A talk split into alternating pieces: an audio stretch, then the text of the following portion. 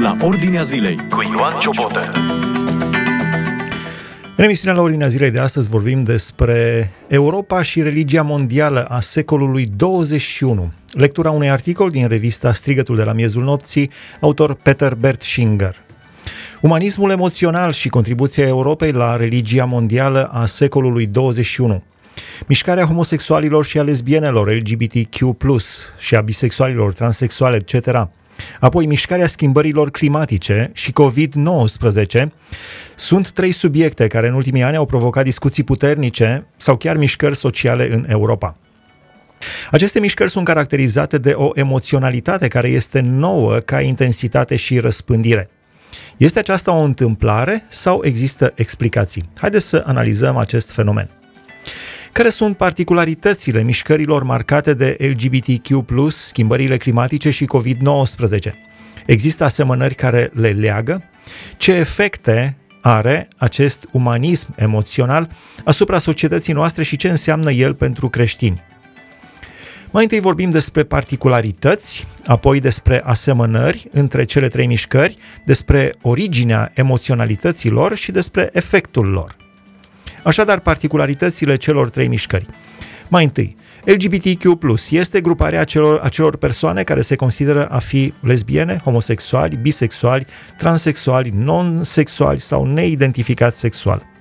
Această grupare a avut parte în decursul ultimilor 35 de ani de o creștere remarcabilă, creștere care a început prin a lupta pentru a fi tolerată de heterosexuali, dar astăzi a ajuns la punctul în care mișcarea LGBTQ+, cere drepturi la căsătorie și adopția de copii. Niciun politician european nu își poate permite să facă observații critice despre astfel de orientări, fără a avea imediat parte de proteste puternice în media sau în stradă. Apoi, particularitatea mișcării schimbărilor climatice Mișcarea aceasta a schimbărilor climatice este un curent care s-a născut în anul 2008 în Suedia și se implică pentru realizarea cât mai rapid posibilă a acordului privind schimbările climatice încheiat în 2015 la Paris. În întreaga Europa, elevii, în loc să meargă la școală vinerea, ieșeau în stradă pentru a demonstra. Multe partide politice și mulți politicieni s-au lăsat atât de impresionați de această presiune a străzii, încât și-au schimbat accentul politic pentru a fi în consens cu mișcarea. Și în al treilea rând, particularitățile COVID-19, mișcării COVID-19. COVID-19 a devenit din martie 2020 un subiect care a dominat totul, atât din perspectiva sănătății cât și a interacțiunii sociale a oamenilor. Susținătorii și oponenții măsurilor corona s-au manifestat adesea polemic, s-au lăsat prinși în dezbateri aprige sau au organizat demonstrații cu caracter violent. Scrie Peter Bettschinger în articolul Umanismul emoțional, contribuția Europei la religia mondială a secolului al XXI-lea, articol pe care îl lecturez în continuare pentru dumneavoastră. Am vorbit despre particularitățile celor trei mișcări, mișcarea LGBTQ+, mișcarea schimbărilor climatice și COVID-19. Acum vorbim despre asemănări. Cea mai importantă asemănare a acestor trei fenomene sociale este faptul că reprezentanții lor își susțin adesea punctul de vedere prin emoții intense. Nu există o procedură liniștită, rațională, gândită intelectual. Accentul în prezentare se pune pe sentimentele personale – prin urmare, persoanele care își fac cunoscute din motive obiective îngrijorările față de homosexualitate sau față de validitatea dezbaterii schimbărilor climatice sunt desemnate ca fiind reacționare sau rasiste. Există doar un singur punct de vedere acceptabil și anume cel pe care îl susțin susținătorii acestor mișcări.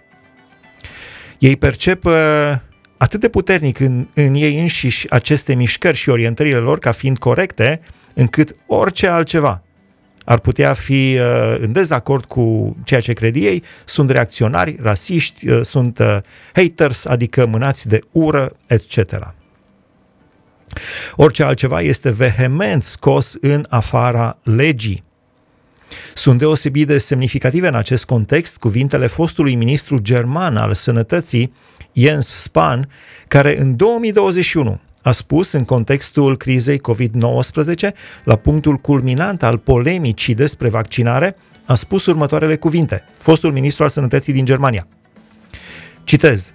Pe viitor vor mai exista doar două opțiuni. Vaccinat sau mort? Da, închei citatul din fostul ministru al sănătății din Germania. Din acest comportament rezultă a doua asemănare strâns legată de prima, și anume presiunea socială care este exercitată asupra conștiinței fiecărui membru al societății. Susținute de multe agenții de știri, aceste tematici și atitudinea corectă, între ghilimele, față de ele, au dobândit un caracter aproape religios. Cine vede lucrurile la fel cu susținătorii opiniei corect politice este acceptat. Cine vede altfel este marginalizat. Sentimentul care îi se transmite este următorul. Oare ești tu cu adevărat un om respectabil dacă gândești în acest mod? Dacă nu ești de acord cu A sau cu B, dacă nu ești de acord cu asta sau cu asta, oare ești un om respectabil? Oare ce cauți tu acolo la locul tău de muncă? Oare uh, știe, eu știu, cei din uh, uh care sunt superiori, știu uh, ce gândești tu? Pentru indivizi este foarte dificil să reziste pe termen lung unei presiuni atât de larg susținute. O a treia asemănare este disponibilitatea multor susținători acestor grupări de a se răzvrăti în mod deliberat față de autoritatea legitimă și oficială. Mișcarea LGBTQ+, se manifestă de decenii și uneori în modul cel mai agresiv împotriva autorității Bibliei, care a marcat timp de secole sentințele legale din Europa. Elevii care au accelerat mișcarea schimbărilor climatice cu Fridays for Future, vinerile pentru viitor, nu au mers la școală în acele zile de vineri, așa cum ar fi fost de datoria lor, ci au chiulit pur și simplu. Un politician din Zurich, care la alegerile executive ale orașului, fiți atenți la acest exemplu, deci, un politician din Zurich, din Elveția, care la alegerile executive ale orașului și-a depus candidatura pentru funcția de șef al poliției, a urmărit în anul 2021 ca martor ocular cum o clădire din centrul orașului Zurich a fost ilegal ocupată de către activiștii pentru climă. Acești demonstranți au baricadat intrarea principală a unei mari bănci din Zurich, aflată în piața Paradeplatz, astfel că nici clienții și nici angajații nu au putut intra în bancă. A fost un caz clar de încălcare a proprietății. Oamenii aceștia au devenit, puteau fi uh, asemuiți cu niște jefuitori de bancă. Întrebat de către jurnaliști care este propria lui poziție în această chestiune, politicianul care a observat acest lucru și care candida pentru funcția de șef al poliției a răspuns că cererile demonstranților sunt onorabile și merită susținere. Iată părerea unui om care, în caz că ar fi fost ales șeful poliției, ar fi devenit responsabilul principal al acelei puteri a statului, a cărei sarcină constă în, apli- în a aplica legislația în vigoare, imparțial și în aceeași măsură pentru toți. Deci el vede cum o bancă, uh, autoritatea asupra unei bănci este preluată de un grup de manifestanți care sunt manifestanți pentru climă. Și spune că nu este nicio problemă, oamenii aceia au dreptate. Wow! Dar dacă veneau niște hoți și ocupau banca respectivă, ce ar fi spus? De ce unii sunt vinovați și alții nu? Unii pot să ocupe banca abuziv, ilegal, proprietatea privată și alții nu. Bun, să continui acest articol scris de Peter Bertschinger în revista Strigătul de la miezul nopții și intitulat Umanismul emoțional, contribuția Europei la religia mondială a secolului 21. Vorbim în continuare despre originea emoționalității. Așadar, analizăm trei, trei fenomene și anume mișcarea LGBTQ+, a homosexual, lesbiene, bisexual, transexual, etc., apoi schimbările climatice și COVID-19. Am vorbit despre particularități, despre asemănări și în continuare vorbim despre originea emoționalității. Este oare nouă această emoționalitate în dezbaterile politice? Este susținută puternic și în același timp atât de răspândită social? De unde vine ea? Autorul identifică trei factori semnificativi și anume, mai întâi, influența mișcării 68 asupra gândirii europeanului modern. În anii 1960, vizionarii acestei mișcări, și anume neomarxiștii din școala de la Frankfurt și Revoluția sexuală din anii 1968, au format o singură răzvrătire împotriva gândirii caracteristic creștine – și a înțelegerii autorității. Apoi, Mișcarea New Age, cu misticismul ei de inspirație ocultă, i-a influențat pe membrii societății europene începând cu mijlocul anilor 1980 pe mai multe nivele, literatură, meditație, educație, industrie, etc. Mantra acestei perspective a mișcării New Age este următoarea. Când ai îndoieli, nu este valabil ceea ce gândești, ci ceea ce simți cu privire la anumite realizări. Așa că lasă-ți deoparte gândirea și deschide-te pentru ceea ce simți. În al treilea rând, autorul găsește la originea acestor emoționalități cultura rock. Spune, Începând cu anii 1970, participarea la concerte și festivaluri rock a devenit un element normal în organizarea vieții multor tineri din Europa. La aceste concerte, mii de oameni își lasă deoparte capacitatea de a gândi pentru a se deschide pentru energia, între ghilimele, a trupei rock, pe care aceasta o transmite prin muzica ei agresivă. Publicul și trupa rock urmăresc un scop comun și anume eliberarea de perceperea obiectivă a realității în favoarea unui extaz emoțional colectiv. Rețineți! Eliberarea de perceperea obiectivă a realității în favoarea unui extaz emoțional colectiv. Cât de eficient poate fi influențat modul de a gândi al unei societăți pe calea aceasta, au demonstrat-o cu succes național-socialiștii germani în anii 1930 și 1940 la evenimentele lor propagandistice. Mai spune Peter Bertschinger în acest articol publicat de revista Strigătul de la miezul nopții. Și apoi, în al patrulea rând, efectul. Dacă am vorbit până acum despre particularități, despre asemănări, despre originea emoționalității, acum vorbim despre efectul acestei emoționalități. Efectul este următorul, spune autorul. Ultimele trei tendințe menționate s-au contopit în timpul ultimilor 60 de ani într-un curent care a marcat conștiința oamenilor din Europa pe cât de subtil, pe atât de masiv. Acest curent determină individul să renunțe la o gândire rațională influențată de Biblie, împreună cu atitudinea pozitivă față de autoritatea legitimă, de exemplu părinții sau statul, și în schimb îi învață să se lase conduși de ceea ce percep ei în mod subiectiv. Conform noii mărturisiri de credință, între ghilimele mărturisire de credință, nu realitatea obiectivă este cea decisivă, ci ceea ce simțim puternic. Pentru mine, așa este în regulă și, drept urmare, așa fac. Astfel, întrebările critice sunt ignorate, iar contradicțiile obiective sunt înecate în marea propriilor emoții. Oamenii care se lasă astfel manipulați își pierd nu doar capacitatea de a gândi, ci și stăpânirea de sine. O altă caracteristică de inspirație creștină stăpânirea de sine. Spune Apostolul Pavel în Epistola către Galateni, capitolul 5.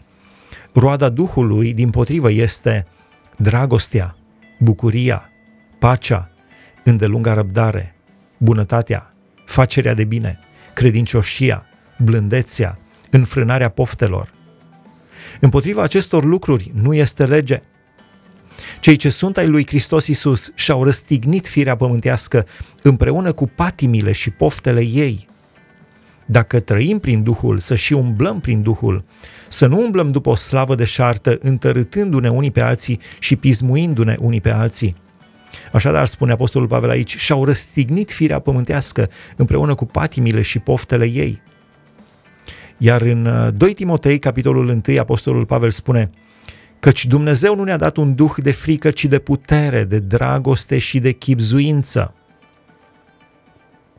Și aș mai adăuga din Cartea Proverbe, capitolul 1, de la versetul 29, pentru că au urât știința și n-au ales frica de Domnul, pentru că n-au iubit sfaturile mele și au nesocotit toate mustrările mele, de aceea se vor hrăni cu rodul umbletelor lor și vor, se vor sătura cu sfaturile lor. Căci împotrivirea proștilor îi ucide și liniștea nebunilor îi pierde. Dar cel ce mă ascultă va locui fără grijă, va trăi liniștit și fără să se teamă de vreun rău, spune înțelepciunea, aici în Cartea Proverbe. Căci împotrivirea proștilor îi ucide și liniștea nebunilor îi pierde. Continui lectura articolului semnat de Peter Bertschinger în revista Strigătul de la miezul nopții. Consecința logică a acestor atitudini emoționale este că dezbaterile despre tematici fundamental importante sunt foarte aprinse emoțional. Partenerul de discuții nu mai este un semen cu un alt punct de vedere, ci un inamic al propriei sensibilități. Umanismul emoțional produce astfel o orbire socială larg răspândită și un nou tip de consens care duce dincolo de simțul moral la o minciună pe viață. Și aș face o paranteză. Chiar și eu personal am avut această experiență în timpul discuțiilor din perioada pandemiei. Prieteni buni de pe internet, de pe Facebook, pur și simplu simțeam că mă consideră prost sau redus sau uh, nu știu cum să spun, pentru că aveam o altă opinie decât ei. Deci nu vorbesc despre opinie A sau B Vorbesc doar că aveam o altă opinie decât ei. Și dintr-o dată am devenit, uh, wow, ca un fel de inamic. Ciudat cum se schimbă oamenii. Dar să continui lectura acestui articol. Acest nou contract social emoțional este contribuția Europei la viitoarea religie mondială. În acest viitor umanism global nu se va mai căuta adevărul obiectiv și gândirea rațională.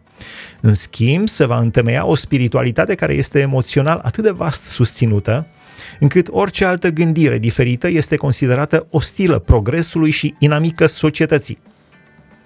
Astfel de persoane care gândesc diferit pot fi apoi pe bună dreptate marginalizate și persecutate. LGBTQ+, mișcarea schimbărilor climatice și COVID-19 au fost primele pietre de construcție ale acestui nou umanism emoțional – cu cât Europa se îndepărtează mai mult de rădăcinile ei creștine, cu atât mai mult aceste pietre de construcție de acest gen vor urma în ordinea nefirească a vieții din Europa. Și ultima întrebare în acest articol. Ce facem noi creștinii? Nu putem împiedica apropierea de noi a acestor curente ale societății. Este însă posibil ca prin credință să ne ghidăm astfel după Domnul și cuvântul Lui, încât să putem rezista presiunii pe care încearcă să o exercite asupra conștiinței noastre umanismul emoțional. Un verset care se potrivește foarte bine vremii noastre este 1 Petru, capitolul 4, versetul 7. Sfârșitul tuturor lucrurilor este aproape. Fiți înțelepți, dar și vegheați în vederea rugăciunii. A fi înțelepți înseamnă a gândi în continuare bazați pe fapte – în special având în vedere că Domnul nostru a obținut biruința prin suferințe. Domnul Isus, prețuind cuvântul Tatălui din cer. A veghea în vederea rugăciunii înseamnă a nu fi lipsit de emoții, sau nu înseamnă a fi lipsit de emoții, ci a avea o privire clară pentru realitatea societății tot mai anticristice, împreună cu disponibilitatea de a avea parte din credincioșie față de Domnul și de, de a avea parte și de părtășia suferințelor lui, așa cum scrie în Filipeni, capitolul 3. Domnul Isus însuși a spus că o părtășie reală cu el arată astfel. În Matei, capitolul 16, în Marcu 8, Luca 9, spune Domnul Isus, Dacă voiește cineva să vină după mine, să se lepede de sine, să-și ia crucea și să mă urmeze. Având această orientare, vom putea face față umanismului emoțional. Vom crește în credință și vom fi martori ai lui Isus Hristos. Pentru că oricine va vrea să-și scape viața, o va pierde.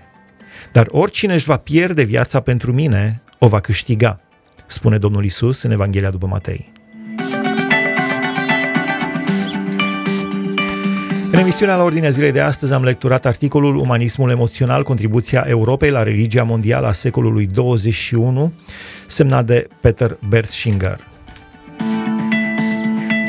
Hai să încheie emisiunea de astăzi, Dumnezeu să vă binecuvânteze! Ați ascultat emisiunea La Ordinea Zilei cu Ioan Ciobotă.